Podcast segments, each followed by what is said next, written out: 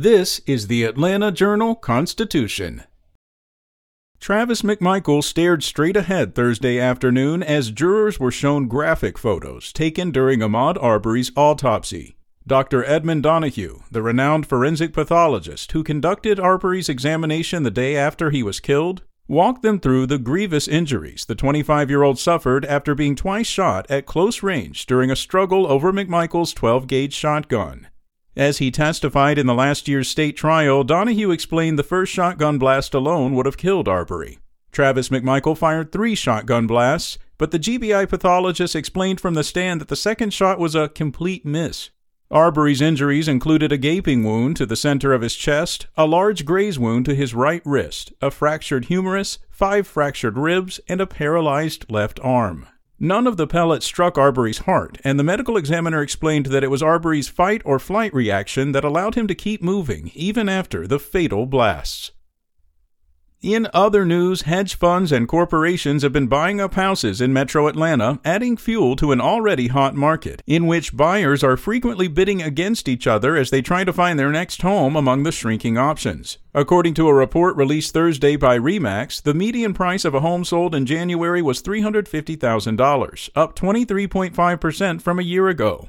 In the 28 county area covered by REMAX, 5,463 homes were sold in January.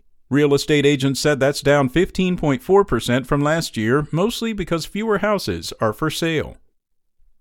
Meanwhile, the Georgia Senate on Thursday approved legislation that would prohibit companies owned by the Chinese government to bid on state contracts. It's unclear whether the election year measure will have any real life impact, since the author of the bill said he is not aware of any companies owned by the Chinese government that are doing business with Georgia.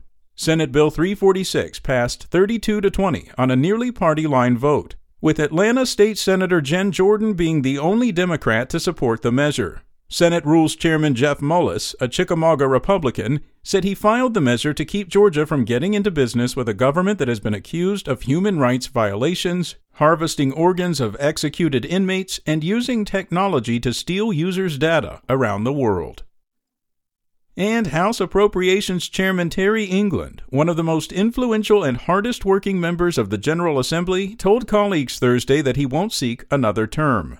England, a Republican from Auburn, has represented Barrow County, the county he grew up in, since 2005. He served as head of the committee that writes the $30 billion state budget for 12 years, helping guide the government through the aftermath of the Great Recession and for the past two years through the COVID 19 pandemic. When asked why he was giving up his seat, England said, A lot of it is just the amount of time it takes to do the job, and what it takes to try to do it right.